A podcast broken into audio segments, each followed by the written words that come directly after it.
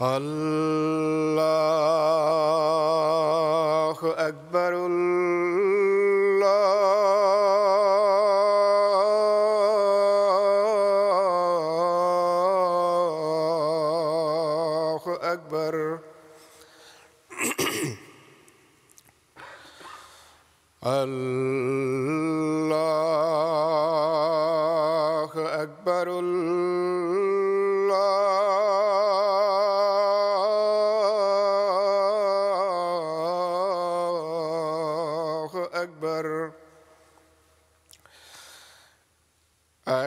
أشهد أن لا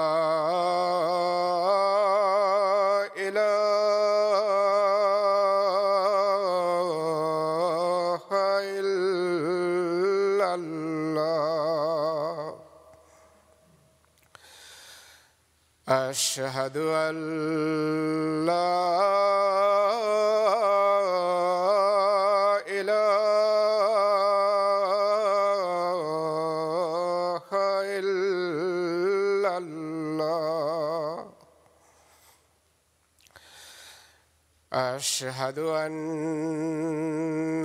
محمد رسول الله.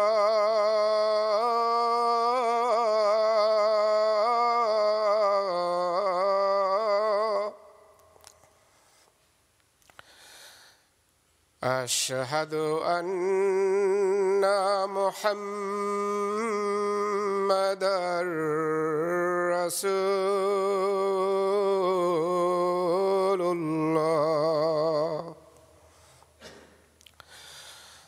حي على السلام.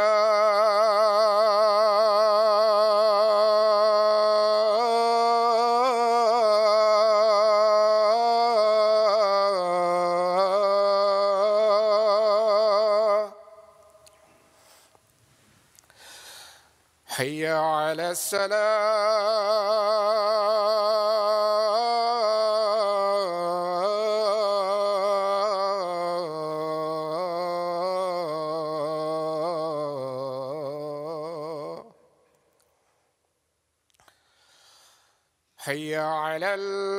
فلا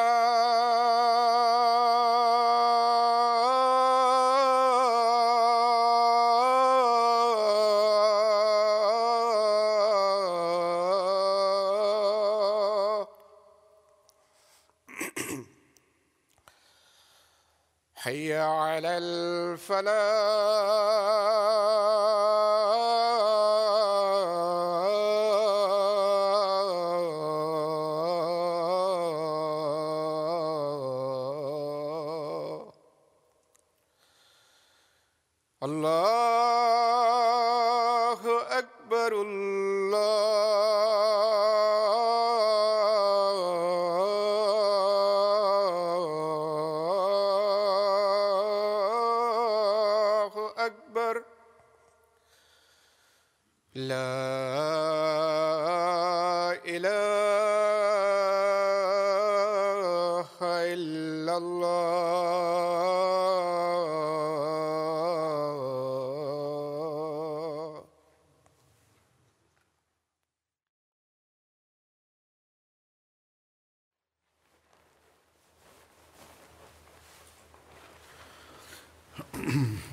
السلام عليكم ورحمة الله.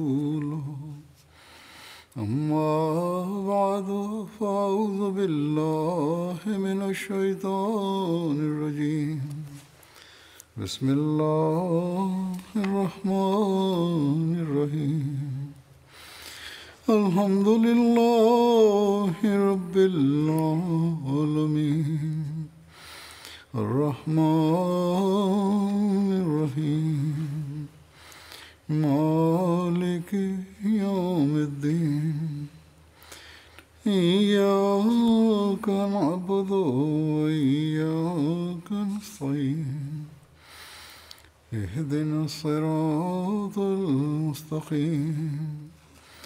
صراط الذين أنعمت عليهم غير المغضوب عليهم ولا الضالين.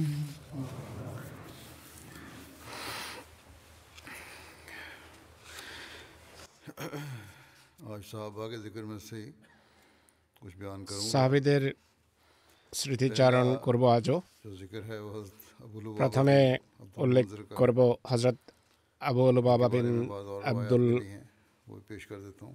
মনজারের তার সম্পর্কে আরও কিছু রওয়ায়ত এসেছে তা উল্লেখ করছি। বিস্তারিত বিবরণ পূর্বে দেয়া হয়েছে। আল্লামা ইবনে আব্দুল বার তার পুস্তক আল ইস্তেয়াবে লেখেন হজরত আবদুল্লাহ বিন আব্বাস রাদিয়াল্লাহ তালা আনহু কোরআনের আয়াত ওয়া আখারুনা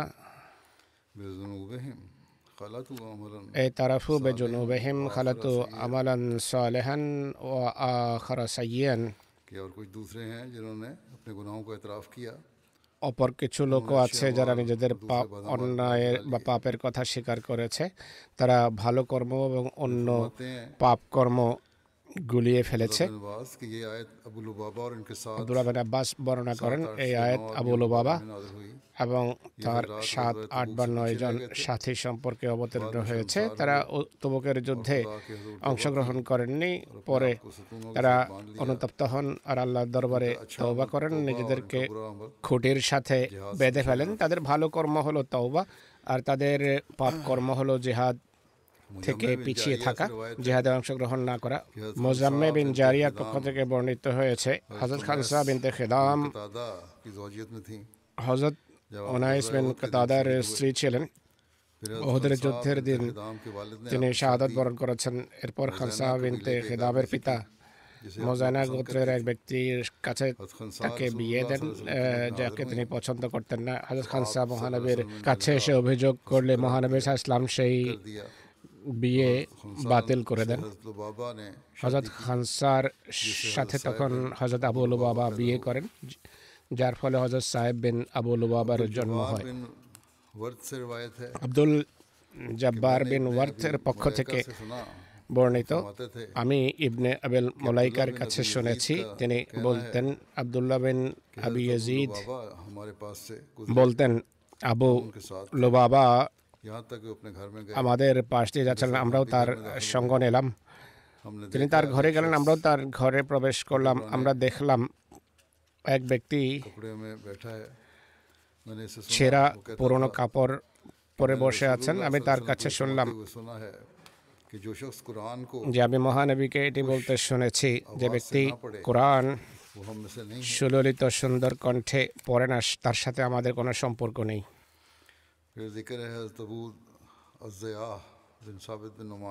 আবু আজেয়া সাবেদ বিন নোমান রাজিয়াল্লাহর স্মৃতিচারণ হবে এক রয়েতে রয়েছে হজরত আবু জিয়া মহানবী সাল্লা ইসলামের সাথে বদর যুদ্ধের জন্য বেরিয়েছেন কিন্তু তার পায়ের গোছায় পাথরের চোখাদিক লাগার ফলে তিনি আহত হয়ে যান আর এই কারণে তিনি ফিরে যান মহানবী সাল্লাহ বদরের যুদ্ধের মালেগনিমতের একটা অংশ তার জন্য নির্দিষ্ট করে রেখেছিলেন।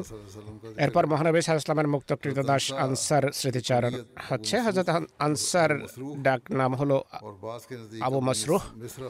কারও কারও মতে আবু আবু মিশ্রা বর্ণিত হয়েছে। হজরত আনসা সারায় জন্মগ্রহণ করেন। সারা ইয়েমেন ও ইথিওপিয়ার মধ্যবর্তী একটি জায়গা। তার হিজরত সম্পর্কে বর্ণিত হয়েছে। তিনি যখন মদিনায় হিজরত করেন তিনি হজরত কুলসুম বিন হেদামের ঘরে অবস্থান করেন মদিনায়। অন্যান্য রওয়ায়ত অনুসারে তিনি হজরত সাদ বিন খাইসামার ঘরে অবস্থান করেছিলেন মদিনায় আসার পর। ইমাম জহরি বর্ণনা করেন মহানবী সাল্লাহ সাক্ষাতি বা সাক্ষাৎ প্রত্যাশীদের জোহরের পর সাক্ষাতের অনুমতি দিতেন। তাদের জন্য মহানবীর কাছ থেকে অনুমতি নিতেন হজরত আনসা। মোলাকাতিদের সম্পর্কে মহানবীর ঘরে সংবাদ পৌঁছানোর দায়িত্ব ছিল হজরত আনসার। এরপর স্মৃতিচারণ হবে মারসাদ বিন আবি মারসাদ রবিউল্লাহ তালা আনহুর। ইমরান বিন মনাহ কেতে হ্যাঁ ইমরান বিন মানাহ বলেন যখন আবু মারসাদ এবং মারসাদ বিন আবি মারসাদ মদিনায় হিজরত করেন তখন তারা উভয়ই কুলসুম বিন হেদামের ঘরে অবস্থান করেন। মোহাম্মদ বিন ওমর বিন ওমর বলেন তিনি অহদের যুদ্ধে অংশগ্রহণ করেছেন। রজির অভিযানের দিন তিনি শাহাদত বরণ করেছেন। হাজরত বারসাদের এক পুত্র ওনাইস বিন আবি মারসাদ আল গানবির উল্লেখ রয়েছে। তাকে আনাসও বলা হয়ে থাকে। বেশিরভাগ ক্ষেত্রে আনিস তার নাম উল্লেখ করা হয়েছে। তিনি মহানবী সাল্লাহ ইসলামের সাথে মক্কা বিজয় এবং হুনাইনের যুদ্ধে অংশগ্রহণ করেছেন ইবনে হাজার। হজরত মারসাদের শাহাদাত চার হিজরির সফর মাসে হয়েছে বলে উল্লেখ করেছেন পরবর্তী স্মৃতি চার হাজাত আবু মারসাদ কেনাস বিন আল হুসাইন গানাবির তার নাম ছিল কেনাস পিতা হলেন হুসাইন বিন ইয়ারমু তার নাম সম্পর্কে মতভেদ রয়েছে। কারও মতে তিনি কেনাস বিন হুসাইন। কারও কারও মতে হুসাইন বিন নাস ছিল তার নাম। এটিও বলা হয়েছে তার নাম ছিল আইমান। বেশিরভাগ ক্ষেত্রে কেনাস বিন হুসাইন হিসেবেই তিনি পরিচিত। হজরত আবু মারসাদ হজরত হামজার সমবয়সী এবং তার মিত্র ছিলেন তিনি দীর্ঘকায় ছিলেন। তার চুল ছিল অত্যন্ত ঘন। হজরত আবু মারসাদ এবং তার পুত্র মারসাদ রাদি আল্লাহ তালা আনহু উভয়ই বদরের যুদ্ধে অংশগ্রহণের সৌভাগ্য পেয়েছেন তাদের তার পুত্র হজরত মারসাদ রজির ঘটনায় শাহাদত বরণ করেছেন পূর্বে বলেছি হজরত মারসাদের এক পুত্র হজরত মারসাদ বিন মারসাদ মহানবীর সাহাবি ছিলেন তিনি হুনায়ন এবং হুনাইনের যুদ্ধে তিনি মক্কা বিজয় এবং হুনাইনের যুদ্ধে মহানবীর সাথে সফর করেছেন। বর্ণিত হয়েছে দোসরা হিজরির রবিউল আউয়াল মাসে মহানবী সাল্লাহ একটি অভিযান প্রেরণ করেন, একটি বাহিনী প্রেরণ করেন। ত্রিশটি উষ্টি সে বাহিনীতে ছিল। হজরত হামজা বিন আব্দুল মুতালেবের নেতৃত্বে মদিনার পূর্ব দিকে সিফুল বাহারের ইজের দিকে যাত্রা করেন। হজরত হামজা এবং তার সাথীরা দ্রুতগতিতে সেখানে পৌঁছে দেখেন যে মক্কার সবচেয়ে বড় নেতা আবু জেহেল তিনশত যোদ্ধার এক বাহিনী নিয়ে তাদের মুখোমুখি হওয়ার জন্য প্রস্তুত উভয় বাহিনী পরস্পরের সাথে যুদ্ধ করার জন্য প্রস্তুতি নিতে থাকে। যুদ্ধ হওয়ার আরম্ভ হওয়ার দ্বার প্রান্তে ছিল। যুদ্ধ আরম্ভ হওয়ার দ্বার প্রান্তে ছিল। সেই তখনই সেই অঞ্চলের রইস মাজদি বিন আমর আল জহনি যে উভয় পক্ষের সাথে সম্পর্ক রাখত মাঝখানে এসে যায় আর উভয় পক্ষকে যুদ্ধ থেকে বিরত রাখে যুদ্ধ আরম্ভ হতে গিয়ে শেষ রক্ষা হয়ে যায় এই অভিযানকে হামজা বিন আব্দুল মুতালেবের অভিযান বা সারিয়া আখ্যায়িত করা হয়। হজরত আবু মারসাদ ওই অভিযানে অংশগ্রহণ করেন রয়েতে উল্লেখিত আছে যে মহানবী সাল্লাহ ইসলাম সর্বপ্রথম হজরত হামজার হাতে পতাকা দিয়েছিলেন। আর এই অভিযানে হজরত হামজার এই পতাকা হজরত আবু মারসাদ রাদিউল্লাহ আনহু বহন করছিলেন। পরবর্তীতে চারণ হজরত সালিদ বিন কায়েস বিন আমর রাদিয়াল্লাহু তাআলা আনহুর হজরত সালিদের সম্পর্ক আনসারের হজরজ গোত্রের বনে আদি বিন নজ্জারের সাথে ছিল। তিনি সেই শাখার সদস্য ছিলেন। হজরত সালিদের মাতার নাম হলো হজরত জুবাইবা বিন তেজুরারা যিনি হজরত আসাদ বিন জুরারার ভগ্নী ছিলেন। এক রওয়ায়েতে বর্ণিত হয়েছে হজরত খালেদ বিন ওয়ালিদের ভাই হজরত ওয়ালিদ বিন ওয়ালিদকে বদরের যুদ্ধের সময় হজরত সলিদ বিন কায়েসি বন্দি করেছিলেন মক্কা বিজয়ের সময় আনসার গোত্র বনু মাজানের পতাকা হজরত সলিদ বিন কায়েসের হাতেই ছিল একইভাবে হুনাইনের যুদ্ধের সময় বনু মাজানের পতাকা হজরত সলিদের হাতে ছিল ত্রয়োদশ হিজড়িতে কারও কারও মতে চতুর্দশ হিজড়ির প্রারম্ভে হজরত ওমরের খেলাফতকালে জিসরের যুদ্ধের যুদ্ধ হয়। এই যুদ্ধ মুসলমান এবং পারস্যবাসীদের মাঝে বর্তমান ইরানে হয়েছিল। এই যুদ্ধে মুসলমানদের সেনাপতি হজরত আবু ওবায়দ বিন মাসুদ সাকাফি ছিলেন। তাই এই যুদ্ধকে জিসরের যুদ্ধ আবু ওবায়দ আখ্যায়িত করা হয়ে থাকে। এই যুদ্ধের আরও কিছু নাম আছে। জঙ্গে মারোহা সেগুলোর একটি। ফরাত নদীর পূর্বে অবস্থিত একটি জায়গার নাম এটি। জঙ্গে কুসুন্নাতেফ এটিও ফরাতের পূর্বে অবস্থিত কুফার নিকটবর্তী একটি জায়গার নাম এই যুদ্ধে দুই হাজার ইরানি নিহত হয়। কোন কোন রয়ত অনুসারে ছয় হাজার ইরানি মারা গিয়েছে। মুসলমানদের পক্ষ থেকে কোন কোন রয়ত অনুসারে এই যুদ্ধে আঠারোশো মুসলমান শাহাদত বরণ করেন। কারও কারও মতে চার হাজার মুসলমান শহীদ হয়েছেন। যাদের মাঝে সত্তর জন আনসার এবং বাইশ জন মহাজারও ছিলেন। এই শহীদদের মাঝে হজরত সলিদ বিন কায়েসও ছিলেন। কারও কারও মতে এই যুদ্ধে সবার শেষে যিনি শহীদ হয়েছেন তিনি হজরত সলিদ মিন কায়েসে ছিলেন কোনো কোনো ঐতিহাসিক বলেন যে তার কোনো বংশ চলেনি। কারও কারও মতে তার পুত্রের নাম ছিল আবদুল্লাহ বিন সলিদ যিনি পিতার পক্ষ থেকে একটি হাদিস বর্ণনা করেছেন।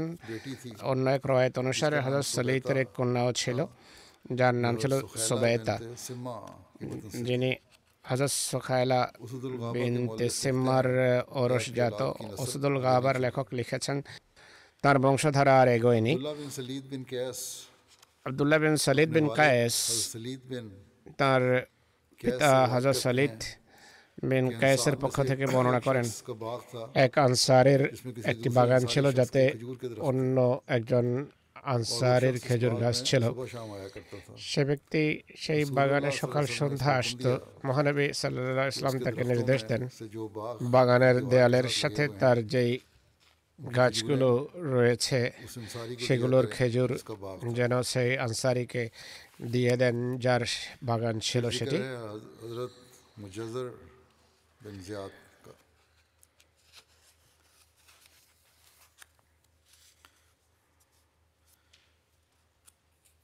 পরবর্তী স্থিতি হজরত মোজাজার বিন জিয়াদ মুসা বর্ণনা করেন।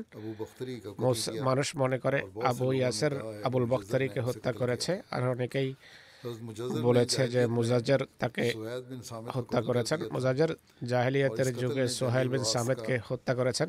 আর সেই হত্যাই বোয়াসের যুদ্ধের কারণ হয়েছে। পরবর্তীতে হজরত মুজাজের এবং হজরত হারেস বিন সোয়েদ বিন সামেদ ইসলাম গ্রহণ করেন কিন্তু হারেস বিন সোয়েদ সুযোগের সন্ধানে থাকেন নিজ পিতার হত্যার প্রতিশোধ নেওয়ার জন্য ওহদের যুদ্ধে যখন ক্রয়েশ সুযোগে মুসলমানদের উপর হামলা করে হারেস বিন সোয়েদ পেছন থেকে তার ঘাড়ে হামলা করে তাকে শহীদ করেন হামরাউল আসাদের যুদ্ধ থেকে ফিরে আসার পথে হজরত ইব্রাহিল মহানবীর কাছে আসেন এবং বলেন যে হারেস বিন সোয়েদ মুজাজ্জার বিন জিয়াদকে ধোকা দিয়ে হত্যা করেছে মহানবীকে নির্দেশ দেন যে মুজাজ্জার বিন জিয়াদের হত্যার প্রতিশোধ স্বরূপ হারেসকে হত্যা করুন মহানবী সাল্লাহ এমন দিনে যান যখন কোবায় তাপমাত্রা ভয়াবহ ছিল হজরত ওয়াই বিন সায়েদা মহানবীর নির্দেশে কবাব মসজিদের দ্বারে হারেস বিন সোয়েদকে হত্যা করেন की रिवायत है अरब में। এটি তবকাতুল কুবরার রওয়ায়ত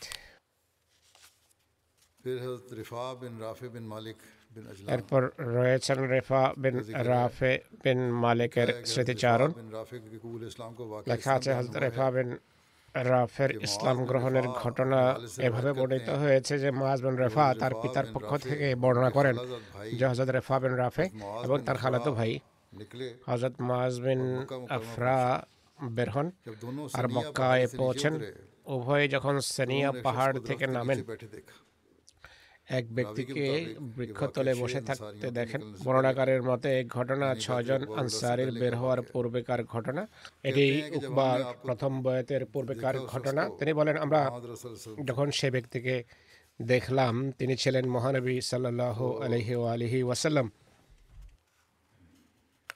हमने कहा আমরা বললাম এ ব্যক্তির কাছে যাই।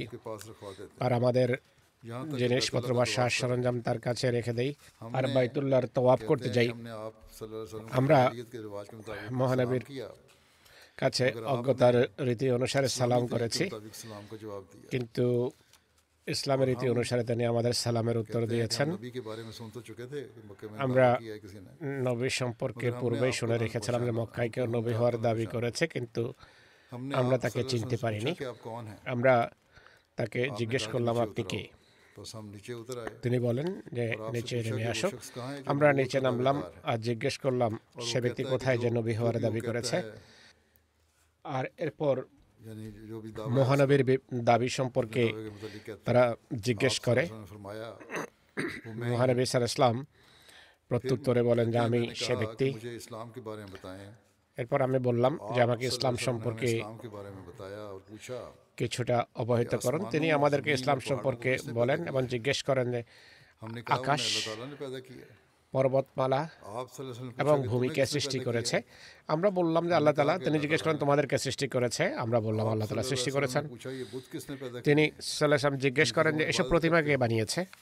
যার তোমরা ইবাদত করো। আমরা বললাম এগুলো আমরা নিজেরাই বানিয়েছি।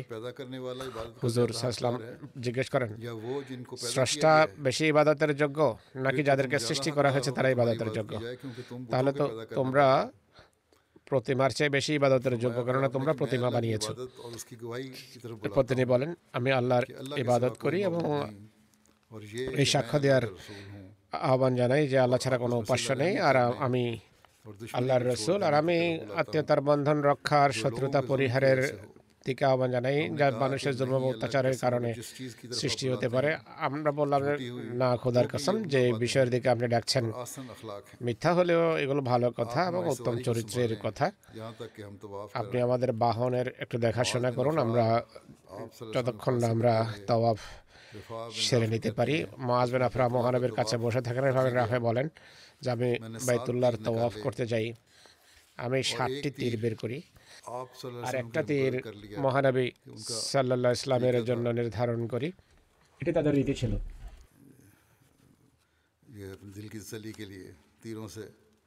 তাদের মনকে আশ্বস্ত করার জন্য তারা তীর তীর দিয়ে শুভ অশুভ নির্ণয় করতেন। এরপর বায়তুল্লাহর প্রতি মনোযোগ নিবদ্ধ করে দোয়া করি। আল্লাহ মোহাম্মদ সাল্লাহ ইসলাম যে বিষয়ের দিকে ডাকে তা যদি সত্য হয়ে থাকে তাহলে সাতবারই তার নামে তীর বের করো। আমি সাতবার লটারি করে আর সাতবারই তার নামে তীর বেরিয়েছে। আমি উচ্চস্বরে বললাম আশহাদু আল্লাহ ইলাহা ইল্লাল্লাহ ও আন্না মোহাম্মদ রাসূলুল্লাহ। মানুষ তখন আমার কাছে সমবেত হয়ে যায় আর বলে যে এই ব্যক্তি উম্মাদ সে সাবি হয়ে গেছে। আমি বললাম তিনি তো মোমেন। এরপর আমি মক্কার উঁচু ভূমিতে চলে আসি। অর্থাৎ যার কথা তোমরা বলছো সে তো অর্থাৎ মোহাম্মদ মাদ এবং সাবি। কিন্তু আমি বললাম না আমার তো মনে হয় তিনি একজন মোমেন মানুষ। এরপর আমি মক্কার উঁচু ভূমিতে চলে আসি। মাজ আমাকে দেখে বলেন যে রেফা এমন জ্যোতির্মণ্ডিত চেহারা নিয়ে ফিরে আসছে যেমনটি যাওয়ার সময় ছিল না। অর্থাৎ কালেমা পাঠের পূর্বে সেই আলোকিত চেহারা ছিল না যা এখন হয়েছে। আমি এসে ইসলাম গ্রহণ করি। হুজুর ইসলাম আমাদেরকে সুরা ইউসুফ এবং সুরা আলাক পড়িয়েছেন। এরপর আমরা ফিরে আসি। রেফা বিন রাফে বর্ণনা করেন। বদরের যুদ্ধের দিন আমার চোখে তীর লাগে যে কারণে আমার চোখ চোখে ছিদ্র হয়ে যায়। হুজুর সাহসালাম আমার চোখে তার পবিত্র লালা লাগিয়ে আমার জন্য দোয়া করেন। এর ফলে আমার সব কষ্ট দূরীভূত হয়ে যায়। অন্য রেওয়ায়ত অনুসারে বদরের যুদ্ধের দিন তীর রেফাবেন রাফের নয় এবং তার পিতা রাফেবিন মালিকের চোখে লেগেছিল। যাই হোক ফলাফল হলো যে মহানবীর পবিত্র লালা লাগানোর ফলে কষ্ট দূর হয়ে যায়। হজরত রেফা বিন রাফে বলেন মহানবী সাল্লাহ ইসলাম একদিন মসজিদে বসেছিলেন। আমরাও তার সাথেই ছিলাম। তখন এক ব্যক্তি তার কাছে আসে যাকে বেদুইন মনে হচ্ছিল সে নামাজ পড়ে। আর খুব হালকা নামাজ পড়ে খুব দ্রুত নামাজ পড়ে। সালাম সেরে সে ফিরে মহানবীকে সালাম করে। মহানবী সাল্লাম তাকে বলেন তোমার উপর শান্তি বর্ষিত হোক। তুমি ফিরে যাও। আবার নামাজ পড়ো কেননা তুমি নামাজ পড়নি। সে ফিরে যায় নামাজ পড়ে সে আসে পুনরায় মহানবীকে সালাম করে। তিনি পুনরায় বলেন তোমার প্রতি শান্তি বর্ষিত হোক। আবার বলেন ফিরে যাও পুনরায় নামাজ পড়ো কেননা তুমি নামাজ পড়ো এভাবে দুবার বা তিনবার সে নামাজ পড়ে। প্রত্যেকবার মহানবীর কাছে এসে সে তাকে সালাম করত। আর মহানবী বলতেন যে তোমার প্রতিও শান্তি বর্ষিত হোক। তুমি ফিরে যাও নামাজ পড়ো কেন তুমি নামাজ পড়োনি। মানুষের আশঙ্কা হয়। তাদের ভয় হয় যে যে ব্যক্তি দ্রুত নামাজ পড়ে সে হয়তো নামাজই পড়েনি। মানুষ বা সাহাবেরা মহানবের চতুর্পাশে উপবিষ্ট ছিলেন। ভাবছিলেন যে এর অর্থ হলো খুব দ্রুত নামাজ পড়া হলে সেটি নামাজ গণ্য হয় না। আমাদেরকে ওই দৃষ্টিকোণ থেকে আত্মবিশ্লেষণ করা উচিত। অবশেষে সে ব্যক্তি মহানবীর কাছে নিবেদন করেন যে আমাদেরকে নামাজ পড়ে দেখিয়ে দিন আর আমাকে শেখান। আমি তো একজন মানুষই মাত্র। আমি ঠিক কাজও করি আর আর ভুলও হয়ে যায়। তিনি বলেন ঠিক আছে তবে নামাজের জন্য যখন সিদ্ধান্ত নাও প্রথমে উজু করো। যেভাবে আল্লাহ তালা অজু করার নির্দেশ দিয়েছেন সেভাবে অজু করো। এরপর যদি কোরআনের কিছুটা মুখস্থ থাকে তা পড়ো নতুবা সুরা ফাতেহা আল্লাহ আকবর লাহা ইল্লাল্লাহ। বলো এরপর রুকুতে যাও এবং ধীরে সুস্থে রুকু করো। এরপর পুরোপুরি সোজা হয়ে দাঁড়াও এরপর সেজদা করো। আর ভারসাম্যপূর্ণ সেজদা করো। এরপর বসো। ধীরে সুস্থে বসো। এরপর দাঁড়াও। যদি এমনটি করো তাহলে তোমার নামাজ হয়ে গেল। যদি এতে কিছু ঘাটতি করো তাহলে তুমি ততটাই নিজ নামাজে ঘাটতি রেখেছ। হজরত রেফা বিন রাফের পক্ষ থেকে বর্ণিত হয়েছে। তিনি মহানবীর কাছে বসেছিলেন হুজুর সাল্লাহ ইসলাম বলেন কোনো ব্যক্তির নামাজ সঠিক বা কামেল নামাজ নয় যতক্ষণ সে পুরো উজু না করবে যেভাবে আল্লাহ তালা তাকে উজু করার নির্দেশ দিয়েছেন, তিনি তার চেহারা এবং দোনো হাত, উভয় হাত কোনোই পর্যন্ত ধৌত করেন, এরপর মাথার মাসা করেন, উভয় পা গোড়াড়ি পর্যন্ত ধৌত করেন। অপর রওয়ায়তে হাজত রেফা রাফের পক্ষ থেকে এই ধরনের রওয়ায়ত রয়েছে। তিনি বলেন, যখন তুমি দণ্ডায়মান হও, আর কিবলামুখী হও তখন আল্লাহ আকবর বলো আর সুরা ফাতেহা পড়ো এরপর আল্লাহ যতটা চান বা যতটা তুমি পারো বা যতটা মুখস্থ আছে ততটা পড়ো বা যা পড়তে চাও তা পড়ো যখন রুকু করো উভয় হাতের তালু তোমার হাঁটুতে রাখো কমর সোজা রাখবে তিনি বলেন যখন সেজদা করো ধীর স্থিরভাবে সেজদা করো যখন মাথা ওঠাও সেজদা থেকে তোমার বাম রানের উপর বসো का পরবর্তী স্মৃতিচারণ হজরত ওসাইদ বিন মালিক বিন রবিয়ার ওসমান বিন ওবায়দুল্লাহর পক্ষ থেকে বর্ণিত আমি আবু সাইদকে দেখেছি তিনি তার দাড়িতে হলুদ খিজাব লাগাতেন इब्ने इसाक कहते हैं कि अबू उसैद बिन मालिक बिन रबिया ইবনে ইসহাক বলেন আবু সাইদ বিন মালিক বিন রবিয়া বদরের যুদ্ধে অংশগ্রহণ করেছেন तो उन्होंने कहा শেষ বয়সে যখন তার দৃষ্টিশক্তি হারিয়ে যায়, তিনি বলেন, আজকে যদি আমি বদরের জায়গায় থাকতাম আর আমার দৃষ্টিশক্তি সঠিক হতো, ঠিক থাকতো, তাহলে সেই উপত্যকা দেখাতাম, যেখান থেকে ফেরিস্তা বেরিয়েছিল। এতে আমার বিন্দু মাত্র সন্দেহ থাকবে না। আবু সাইদ বিন মালিক বিন রবিয়া সাদের পক্ষ থেকে বর্ণিত হয়েছে। তিনি বলেন আমরা মহানবী সাল্লাহ সাল্লামের কাছে বসেছিলাম।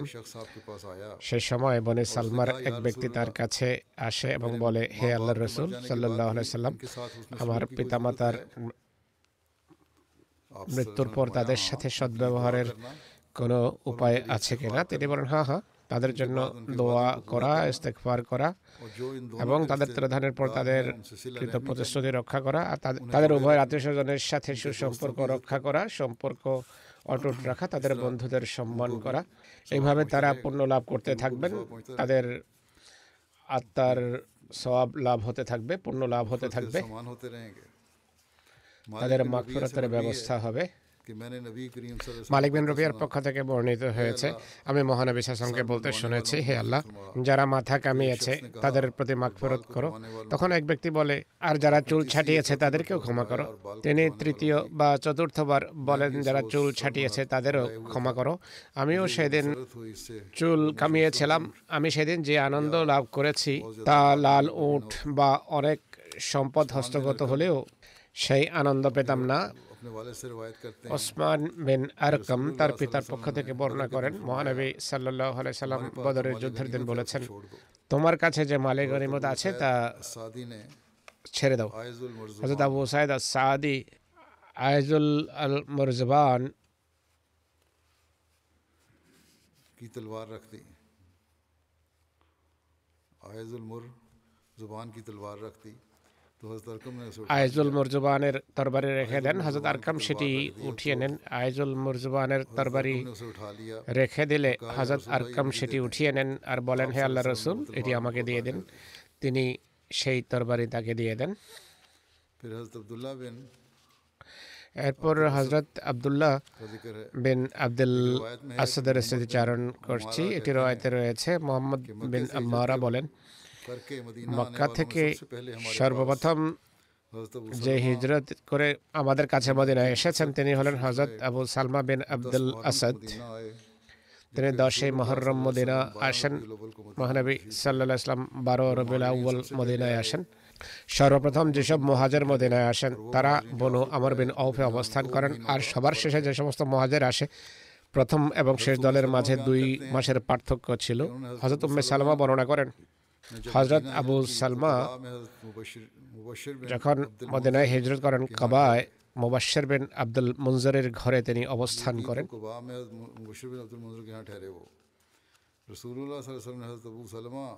রসুল্লাহ সাল্লাহ ইসলাম হজরত আবু সালমা বিন আবুল আব্দুল আসাদ এবং হজরত সাদ বিন খায়সামার মাঝে ভ্রাতৃত্ব বন্ধন স্থাপন করেন।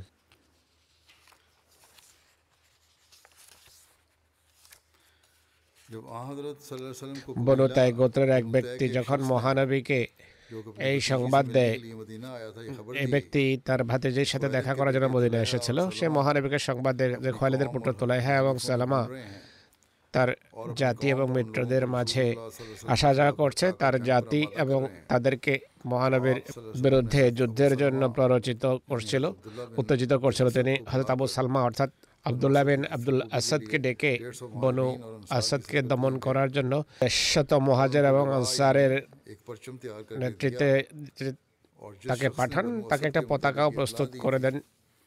যে ব্যক্তি বনু আসাদ সম্পর্কে সংবাদ দিয়েছিল, তাকে প্রদর্শক হিসাবে সাথে নিয়ে যান হুজুর সাল্লাহ আলাই সাল্লাম।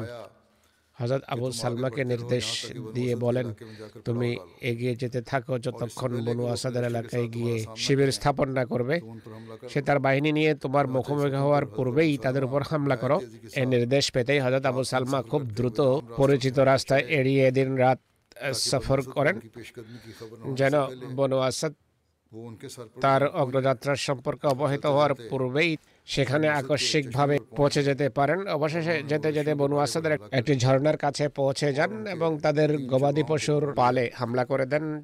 তিনজন রাখালকে বন্দি করেন। বাকি সবাই প্রাণ রক্ষা করে পালাতে সক্ষম। হযরত আবু সালমা তার বাহিনীকে তিন ভাগে বিভক্ত করেন। এক অংশ নিজের কাছে রেখে বাক- বাকি দু ভাগকে বিভিন্ন দিকে পাঠিয়ে দেন। তারা আরও কিছু উট ও ছাগল ধরে নিয়ে আসে, কিন্তু কোনো মানুষ গ্রেফতার করতে সক্ষম হয়নি। এরপর হজরত আবু সালমা মদিনায় ফিরে আসেন। সিরাতুল হালবিয়ার রওয়ায়ত এটি। আমার বিন সালামা বর্ণনা করেন হজরত আবু সালামা বদর ও ওহদের যুদ্ধে অংশগ্রহণ করেছেন। আবু সামা আবু সামা জশমী ওহদের যুদ্ধে তাকে আহত করেছে। সে হজরত আবু সালমার বাহুতে বর্ষার হামলা করে। হজরত আবু সালমা এক মাস সেই ক্ষতের চিকিৎসা নিতে থাকেন। বাহ্যত ভালো হয়ে যান নিরাময় হয়ে যায়। কেউ বুঝতে পারেনি যে ক্ষত ঠিক হয়নি। মহানবী হিজরতের পঁয়ত্রিশতম মাসে মহরম মাসে এক অভিযানে কতন বিন বনু আসাদের উদ্দেশ্যে প্রেরণ করেন। কাতান সম্পর্কে বলা হয় এটি নাজাদের আনিজা এবং খাইবারের মধ্যবর্তী একটি পাহাড়, যার উত্তরে বনু আসাদ বিন খাজিমার বসতি ছিল। যাই হোক দশের অধিক রাত তিনি মদিনার বাইরে অবস্থানের পর ফিরে আসেন। তার ক্ষতস্থানে পচন ধরে এবং তিনি অসুস্থ হয়ে পড়েন। চতুর্থ হিজরির তেসরা জমাদিল জমাদিউল আউ্য়াল তিনি ইহধাম ত্যাগ করেন। আবু কেলাবার পক্ষ থেকে বর্ণিত হয়েছে মহানবী সাল্লু আলাই সাল্লাম হাজরত আবু সাল্লামা বিন আব্দুল আসাদের আসাদকে দেখতে আসেন। মহানবীর সেখানে আসতেই তিনি ইহধাম ত্যাগ করেন।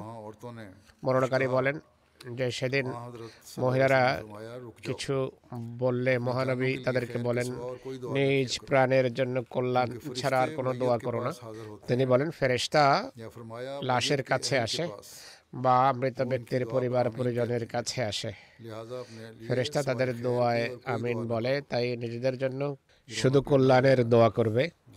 এই যে কান্নাকাটি, বিলাপ, হাহুতাশ করবে না, সেটি হওয়া উচিত নয়। এরপর বলেন, হে আল্লাহ, তার জন্য তার কবরকে সুপ্রশস্ত করো, তার জন্য এতে আলো সৃষ্টি করো, তার আলো বৃদ্ধি করো তার পাপ ক্ষমা করো, হে আল্লাহ।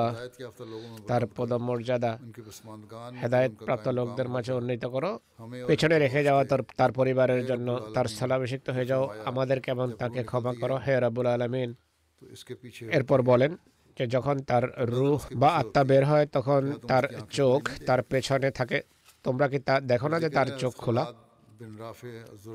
পরবর্তী স্মৃতিচারণ হজরত খাল্লাদ বিন নাফেয়া জুরকির তিনি একজন আনসারি ছিলেন। হজরত খাল্লাদ বিন রাফে আনসারের বনু খজরাজ গোত্রের শাখা আজলানের সদস্য ছিলেন। তার পিতা তার মায়ের নাম ছিল ওমে মালিক বিনতে ওবই বিন মালিক। হজরত খালাদের পুত্রের নাম ছিল ইয়াহিয়া যিনি উম্মে রাফে বিন ওসমান বিন খালদার ঔরসজাত তার সব সন্তান ইন্তেকাল করেছেন। এটি লেখা আছে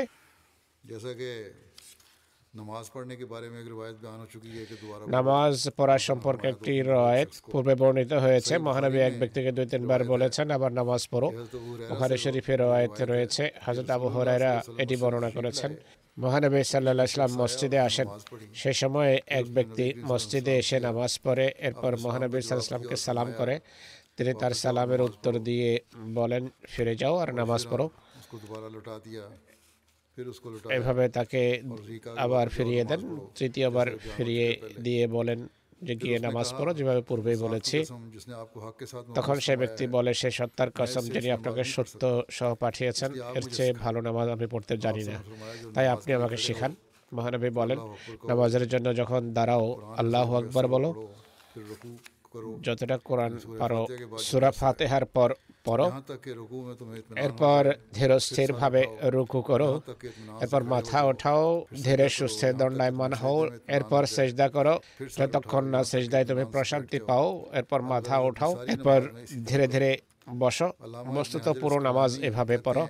আল্লামা ইবনে হাজার স্কালানি বলছেন, যে ব্যক্তির সাথে এই ঘটনা ঘটেছে, সে ব্যক্তি হলো হজরত খালাদ বিন রাফে। এরপর হাজাত আব্বাদ বিন বিশ্বরের স্মৃতিচারণ করা হবে। পরীক্ষার যুদ্ধে হাজাত আব্বাদ বিন বিশ্বর যথেষ্ট খেদমত করার সুযোগ পেয়েছেন। হাজাত উম্মে সালামা রাজি আল্লাহ আনহা বর্ণনা করেন, আমি পরীক্ষার যুদ্ধে মহানবীর সাথে ছিলাম। কোনো জায়গায় তার থেকে পৃথক হইনি। তিনি নিজে পরীক্ষার নিগরানি করতেন। তখন প্রচণ্ড শীত ছিল আমি মহানবীকে দেখছিলাম। তিনি রাতের বেলা ওঠেন। আল্লাহ তালা যতটা চেয়েছেন তার তাবুতে তিনি নামাজ পড়েছেন। এরপর বাইরে আসেন। কিছুক্ষণ চতুর্দিকে দৃষ্টিপাত করেন। এরপর তাকে কথা বলতে শুনেছি এরা তো মুশ্রেকদের অশ্বারোহী। যারা পরীক্ষার কাছে ঘুরপাক খাচ্ছে কে তাদের প্রতিহত করবে? এরপর তিনি ডাকেন হে আবাদ বিন বেশর হজরত আব্বাদ প্রত্যুত্তরে বলেন যে লাব্বাইক মহানবী জিজ্ঞেস করেন তোমার সাথে কি অন্য কেউ আছে? তিনি বলেন হ্যাঁ আমার সাথে আমার কয়েকজন সাথী আছেন। আমরা আপনার তাবর চতুর্পাশেই রয়েছি। তিনি বলেন তোমার সাথীদের নিয়ে যাওয়ার পরীক্ষায় টহল দাও। মোশরেকদের অশ্বারোহীদের মাঝে কিছু অশ্বারোহী দেখতে পাচ্ছি যারা পরীক্ষার পাশে টহল দিচ্ছে। তারা তোমাদের ঔদাসীন্যের সময় আকস্মিকভাবে হামলা করতে চায় তোমাদের উপর। এরপর মহানবী দোয়া করেন হে আল্লাহ আমাদের থেকে তাদের অনিষ্ট দূরীভূত করো। আর তাদের বিরুদ্ধে আমাদের সাহায্য করো, তাদেরকে পরাজিত করো তুমি ছাড়া অন্য কেউ তাদেরকে পরাস্ত করতে পারবে না। এরপর হজরত আব্বাদ আব্বাদ বিন বিশর তার সাথীদের নিয়ে বের হন। দেখেন যে আবু সুফিয়ান কয়েকজন মুশরিক অশ্বারোহীর সাথে দাঁড়িয়ে আছে আর যেই জায়গায় পরীক্ষার দৈর্ঘ্য কম, সেই জায়গায় ঘুরপাক খাচ্ছে বা টহল দিচ্ছে। মুসলমানরা তাদের সম্পর্কে, অর্থাৎ যে সমস্ত শত্রু পরীক্ষার পাশে বসেছিল, তাদের সম্পর্কে মুসলমানরা অবগত ছিল। মুসলমানরা তাদের উপর পাথর এবং তীর বর্ষণ করে আমরা তাদের সাথে যোগ দেই এবং তাদেরকে লক্ষ্য করে তীর ছুটতে থাকি। এক পর্যায়ে তাদেরকে তীর ছুঁড়ে সেখান থেকে চলে যেতে বাধ্য করি তারা নিজেদের আশ্রয়স্থলে ফিরে যায়। আমি মহানবীর কাছে ফিরে আসি আর তাকে নামাজরত অবস্থায় দেখতে পাই। এরপর তাকে আমি এই ঘটনা সম্পর্কে অবগত করি। হজরত উম্মে সালামা রাদি আল্লাহ তালা আনহা বর্ণনা করেন এরপর মহানবী সাল্লাহ সাল্লাম ঘুমিয়ে পড়েন। এক পর্যায়ে আমি তার নিঃশ্বাসের আওয়াজ শুনতে পাই। তিনি ততক্ষণ ওঠেননি যতক্ষণ বেলালের আজানের আওয়াজ শুনিনি আর প্রভাতের আলো দেখতে পাইনি। এরপর তিনি সাল্লাহ সাল্লাম বাইরে আসেন। আর মুসলমানদেরকে নামাজ পড়ান। হজরত উম্মে সালামা রাদু আল্লাহ তালা আনহা বলতেন আল্লাহ তালা আব্বাদ বিন বিশ্বরের প্রতি কৃপা করুন। তিনি মহানবী ইসলামের সাহাবিদের মাঝে সবচেয়ে বেশি তার তাবুর পাশে দাঁড়িয়ে নিরাপত্তার দায়িত্ব পালন করেন এবং সবসময় তার হেফাজতের কাজে লেগে থাকেন।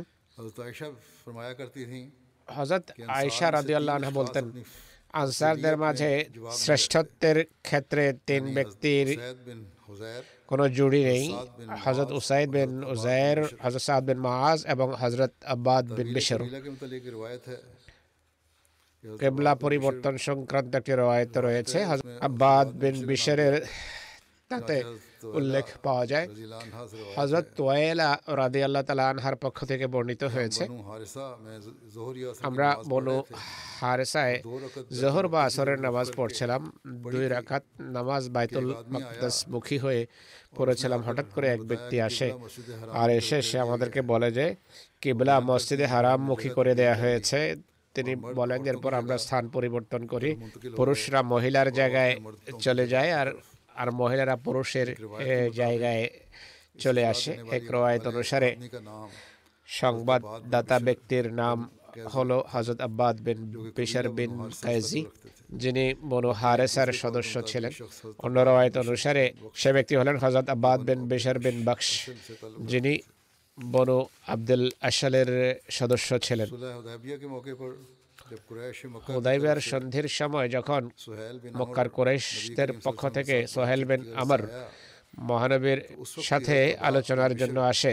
তখনও হজরত আব্বাদ বিন বিশর হুজুর সাল ইসলামের কাছে লোহার হেলমেট পরে বা শিরস্ত্রাণ পরে দাঁড়িয়েছিলেন। তার সাথে আরেক সাহাবি হজরত সালামা বিন আসলামও ছিলেন। আলোচনাকালে সোহেলের আওয়াজ যখন উঁচু হয় হজরত আব্বাদ বিন বিশর তাকে সম্বোধন করে বলেন, মহানবী সাল্লাহ ইসলামের সামনে নিজের নিচু রাখো। হজরত আব্বাদ বিন বিশর সব যুদ্ধে তিনি অগ্রসারিতে থাকতেন। ও আয়না বিন হিসন ফজারি বুলুগাতফানের কয়েকজন অশ্বারোহী নিয়ে গাবায় হামলা করে যেখানে মহানবী ইসলামের দুধের ওট চড়ে বেড়াত।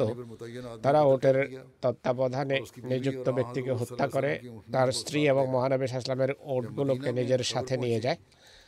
মদিনায় যখন সংবাদ পৌঁছে অশ্বারোহীরা মহানবীর কাছে এসে উপস্থিত হতে থাকে।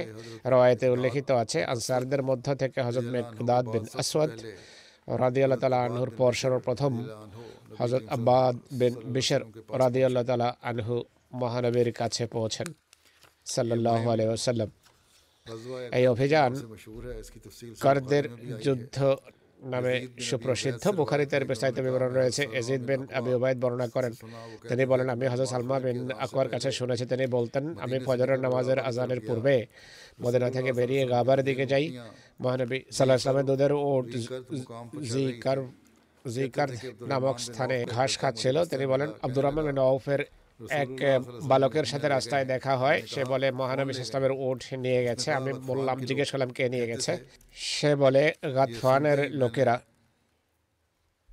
তিনি বলতেন এটি শোনা মাত্রই আমি ইয়া সবা ধ্বনি তিনবার উচ্চকিত করি। আর তাদেরকে পৌঁছে দেয় যারা মদিনার দুই পাথরও ময়দানে ছিল। এরপর দ্রুত গতিতে ছুটি আর লুটেরাদের কাছে পৌঁছে যাই। তারা গবাদি পশুকে পানি পান করাচ্ছিল। আমি তাদেরকে তীরের লক্ষ্যস্থলে পরিণত করে। আমি ভারত, ভালো তীরন্দাজ ছিলাম। আমি এই কবিতা পাঠ করছিলাম যে আমি আকুয়ার পুত্র। আজকের দিন সেদিন। যেদিন এটি স্পষ্ট হয়ে যাবে যে দুধ দাত্রীরা কাকে দুধ পান করিয়েছে, আমি সগর্জনে এই রণসঙ্গীত পাঠ করছিলাম, এই কবিতা পাঠ করছিলাম। যতক্ষণ না সবগুলো দুধেল উঠকে তাদের হাত থেকে মুক্ত করেছে আর ত্রিশটি চাদরও তাদের কাছ থেকে ছিনিয়ে নিয়েছে, আমি এই অবস্থায় ছিলাম। মহানবী সাল্লাহ ততক্ষণে অন্যদেরকে নিয়ে সেখানে উপস্থিত হন। আমি বললাম, হে আল্লাহর রসুল, আমি এদেরকে পানি পান করতে দেইনি, তারা পিপাসার্থ ছিল। আপনি তাদের পিছু ধাওয়া করার জন্য এখন বাহিনী প্রেরণ করুন। তিনি বলেন, হে আকবর পুত্র তুমি তাদের উপর নিয়ন্ত্রণ প্রতিষ্ঠা করেছ, তাই এখন কোমল ব্যবহার করা। হতো তাকুয়া বলতেন, এরপর আমরা ফিরে আসি। মহানবী ইসলাম তার পেছনে উঠে আমাকে বসিয়ে নেন, আর সেই অবস্থায় আমরা মদিনায় প্রবেশ করি। পরবর্তী স্মৃতিচারণ হজরত হাতে বিন আবি বল, আবি বলতার। মদিনায় পঁয়ষট্টি বছর বয়সে ত্রিশ হিজড়িতে তার ইন্তেকাল হয়। হজরত ওসমান তার জানাজা পড়িয়েছেন। তার সম্পর্কে আরও লেখা আছে। হজরত আবু বকরও তাকে মিশরের কাছে পাঠিয়েছিলেন আর এক চুক্তিতে স্বাক্ষর করিয়েছিলেন যে হজরত আবর বিন আসের মিশরে হামলা পর্যন্ত বলবৎ ছিল। হজরত হাতেব সুদর্শন ছিলেন তার দাড়ি হালকা ছিল। ঘাড় ঝুঁকে থাকতো। কিছুটা খর্বকায় এবং তার আঙ্গুলগুলো ছিল মোটা। ইয়াকুব বিন উদ্বার পক্ষ থেকে বর্ণিত হয়েছে হজরত হাতেম বিন আবিবালতা তার মৃত্যুর দিন চার হাজার দেড়হাম এবং দিনার রেখে গেছেন। তিনি খাদ্যশস্যের ব্যবসা করতেন মৃত্যুর পর মদিনায় তিনি তার সম্পত্তি রেখে গেছেন। হজরত জাবের বর্ণনা করেন একবার হজরত হাতেমের কৃতদাস মহানবীর কাছে আসে। এবং তার বিরুদ্ধে অভিযোগ করে কৃতদাস বলে হে আল্লাহ রসুল সাল্লাহ আলাইসাল্লাম হাতেব অবশ্যই জাহান্নামে যাবে। তখন মহানবী সাল্লাহ সাল্লাম বলেন তুমি মিথ্যা বলেছ সে আদৌ জাহান নামে যাবে না কেননা সে বদরের বদর এবং সুলা হুদাইবিয়ায় অংশ নিয়েছিল হজরত সাইদ বিন মুসাইয়েব বর্ণনা করেন হজরত ওমর হজরত হাতেব বিন আবি বলতার পাশ দিয়ে যাচ্ছিলেন তিনি বাজারে কিশমিশ বিক্রি করছিলেন হজরত ওমর বলেন হয়তো কিশমিশের মূল্য বৃদ্ধি করুন বা আমাদের বাজার থেকে চলে যান। আরও লেখা আছে হজরত ইমাম শাফি পক্ষ থেকে বর্ণিত হয়েছে কাসেম বিন মোহাম্মদ বলেন হজরত ওমর ঈদগাহের বাজারে হজরত হাতেবের পাশ দিয়ে যাচ্ছিলেন তার সামনে কিশমিশের দুটো টুকরি ছিল। হজরত ওমর সেগুলোর মূল্য জিজ্ঞেস করেন। তিনি বলেন যে, আমি এক দেড়হামে দুই মুদ বিক্রি করছি। হজরত ওমর বলেন, আমাকে তায়েফ থেকে আগত এক কাফেলা সম্পর্কে বলা হয়েছে যে, আপনি জিনিসের যে মূল্য নির্ধারণ করেন, তারা তাতে বিশ্বাসী। আপনি হয়তো জিনিসের দ্রব্য মূল্য বৃদ্ধি করেন বা ঘরে বসে যেভাবে ইচ্ছা বিক্রি করুন। হজরত ওমর ঘরে এসে এই বিষয়ে অনেক চিন্তা ভাবনা করেন। এরপর হজরত হাতেবের ঘরে যান, তার সাথে দেখা করার জন্য এবং তাকে বলেন, আমি আপনাকে যা বলেছিলাম তা আমার পক্ষ থেকে কোনো বাড়াবাড়ি নয়। আর সেটি কোনো সিদ্ধান্ত ছিল না। আমি নাগরিকদের কল্যাণার্থে এটাই বলেছিলাম। আপনি যেখানে চান যতটা মূল্যে চান বিক্রি করুন। হজরত মুসলিম রাজিউল্লাহ এই সম্পর্কে বলেন যে মহানবী সাল্লাহ ইসলামের যুগ থেকে মদিনা মোনাওয়ারায় দ্রব্য মূল্যের উপর ইসলামী সরকারের নিয়ন্ত্রণ ছিল হাদিসে রয়েছে। হজরত উমর রাদি আল্লাহ তালা আনহু এক একবার মদিনার বাজারে টহল দিচ্ছিলেন। তিনি দেখেন হাতেব বিন আবি বলতা নামে এক ব্যক্তি বাজারে বসে আছেন শুষ্ক কিশমিশের দুটো বস্তা নিয়ে। হজরত ওমর তার কাছে মূল্য জিজ্ঞেস করে, তিনি বলেন যে, এক দেড়হামে আমি দুই মুদ দিচ্ছি। এই মূল্য বাজারে সাধারণ দ্রব্য মূল্য থেকে সস্তা ছিল। তখন তিনি তাকে নির্দেশ দেন যে, ঘরে গিয়ে বিক্রি করুন। বাজারে এত সস্তা মূল্যে দ্রব্য বিক্রি করা যাবে না। কেননা এর ফলে বাজার প্রভাবিত হয়। এর ফলে ব্যবসায়ীদের সম্পর্কে কুধারণা সৃষ্টি হয় মানুষের মাথায়। হজরত লেখেন ফোকাহা এ বিষয়ে অনেক বিতর্ক করেছেন, অনেকে এমন রয়ত উল্লেখ করেছেন যে পরবর্তীতে হজরত ওমর তার এই দৃষ্টিভঙ্গি প্রত্যাহার করেছেন, কিন্তু মোটের উপর ফোকাহা হজরত ওমরের দৃষ্টিভঙ্গিকে একটা অনুসরণীয় দৃষ্টিভঙ্গি হিসাবে স্বীকার করেছেন। তারা লিখেছেন যে ইসলামী সরকারের দায়িত্ব হলো দ্রব্যের মূল্যমান নির্ধারিত করা নতুবা জাতির সততা এবং চরিত্রের উপরে প্রভাব পড়তে পারে। কিন্তু একথা স্মরণ রাখা উচিত যে এখানে সেসব জিনিসের কথা বলা হয়েছে যা বাজারে আনা হয়। যেসব জিনিস বাজারে আনা হয় না আর ব্যক্তিগত জিনিস হয়ে থাকে সেইগুলোর এখানে উল্লেখ করা হয়নি। যেসব পণ্য বাজারে আনা হয় এবং বিক্রি করা হয় সেগুলো সম্পর্কে ইসলামের স্পষ্ট শিক্ষা রয়েছে যে একটা মূল্য নির্ধারিত হওয়া উচিত যেন কোনো ব্যবসায়ী পণ্যের মূল্য কম বেশি করতে না পারে কোনো কোনো আসার এবং হাদিসে ফোকাহা বা এ সম্পর্কে লিখেছেন যাতে এর সমর্থন পাওয়া যায়। প্রতিদ্বন্দ্বিতায় এসে একজন অন্যের ক্ষতি করার চেষ্টা করে তাই একটা মূল্য নির্ধারিত হওয়া উচিত বনু মুস্তালাকের যুদ্ধ থেকে ফিরে আসার পথে পঞ্চম হিজড়িতে মহানবী সাহসলাম নাকি স্থান অতিক্রম করেন সেখানে একটা বিস্তীর্ণ এলাকা এবং ঘাস দেখেন আর অনেক কূপ দেখেন তিনি সাল্লাহ সেসব কূপের পানি সম্পর্কে জিজ্ঞেস করেন তাকে বলা হয় যে হে আল্লাহ রসুল সাল্লাহ আলাই সাল্লাম আমরা যখন এসব কূপের প্রসঙ্গ প্রশংসা করি এগুলোর পানি কমে যায় এবং পানি নিচে নেমে যায়। তখন মহানবী সাল্লাহ ইসলাম হজরত হাতেব বিন আবি বলতাকে এটা কূপ খননের নির্দেশ দেন তিনি। নকিকে চারণ ক্ষেত্র বানানোর নির্দেশ দেন। হজরত বেলাল বিন হারেস মজনিকে এর নিগরান বা তত্ত্বাবধায়ক নিয়োজিত করা হয়। হজরত বেলাল বলেন, হে আল্লাহ রসুল সাল্লাহ এই ভূমির কতটা আমি চারণ ক্ষেত্র হিসাবে নির্ধারণ করব? তিনি সাল্লাহ বলেন যে, যখন সকাল হয়ে যায়, তখন উঁচু আওয়াজের অধিকারী এক ব্যক্তিকে দাঁড় করাও। রাতের অন্ধকারে অনেক দূর আওয়াজ যাওয়া সম্ভব। দিনের বেলা যখন প্রভাত হয়ে যায় এক ব্যক্তিকে দাঁড় করাও তাকে মোকাম্মল নামের পাহাড়ে পাহাড়ে দাঁড় করানোর পর তার আওয়াজ যত দূর যায় সেই পুরো এলাকাকে মুসলমানদের ঘোড়া এবং ওটের চারণ ক্ষেত্র বানিয়ে দাও যার মাধ্যমে তারা জেহাদ করবে। অর্থাৎ জেহাদের উঁট এবং ঘোড়া সেখানে চড়বে হজরত বেলাল জিজ্ঞেস করেন হে আল্লাহ রসুল সাল্লাহ আলাইসাল্লাম মুসলমানদের যেসব প্রাণী চড়ে বেড়ায় সেগুলো সম্পর্কে আপনার কি মত তিনি বলেন, সেসব প্রাণীতে প্রবেশ করবে না, শুধু জেহাদের, জেহাদে যে সমস্ত প্রাণী ব্যবহৃত হবে, কেবল সেগুলোই এখানে চড়তে পারবে। বাকিগুলো ব্যক্তিগত চারণ ক্ষেত্রে যাবে। হজরত বেলাল বলেন যে, হে আল্লাহ রসুল সাল্লাহ আলহি সেই দুর্বল পুরুষ বা নারী সম্পর্কে আপনি কি বলবেন? যাদের কাছে স্বল্প সংখ্যক গবাদি পশু রয়েছে, যারা সেগুলোকে চড়ানোর সামর্থ্য রাখে না, তিনি সাহসলাম বলেন, সেগুলোকে ছেড়ে দাও, চড়তে দাও। দরিদ্র শ্রেণির যে অল্প সংখ্যক গবাদি পশু আছে সেগুলোকে চড়তে দাও।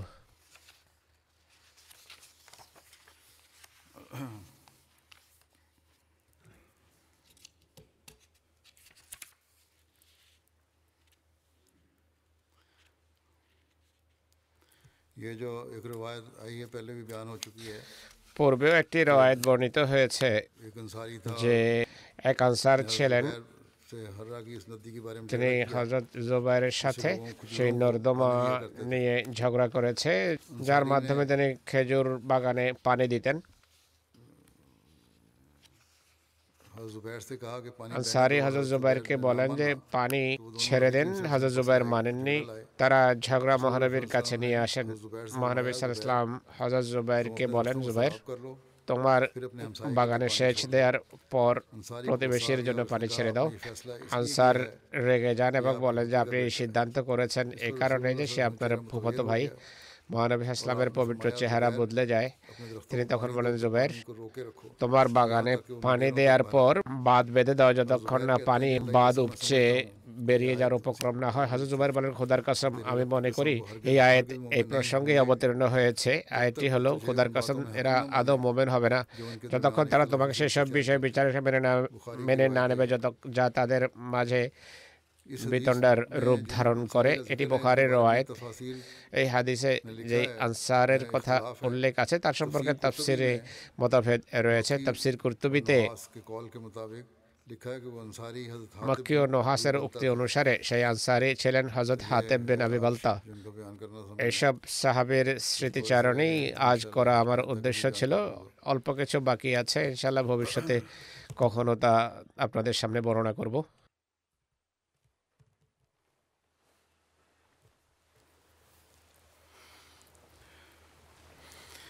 আলহামদুলিল্লাহ।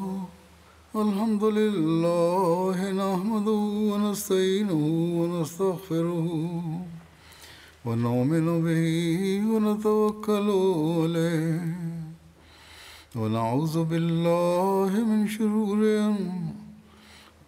ونعوذ بالله من شرور أنفسنا ومن سيئات أعمالنا.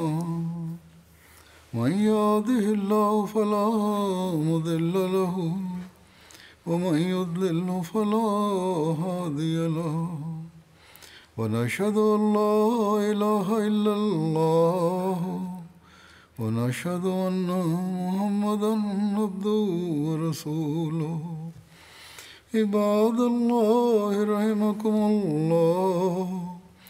إن الله يأمر بالعدل والإحسان وإيتاء ذي القربى وينهى عن الفحشاء والمنكر والبغي يعظكم لعلكم تذكرون اذكروا الله يذكركم ودوه يستجب لكم ولذكر الله أكبر.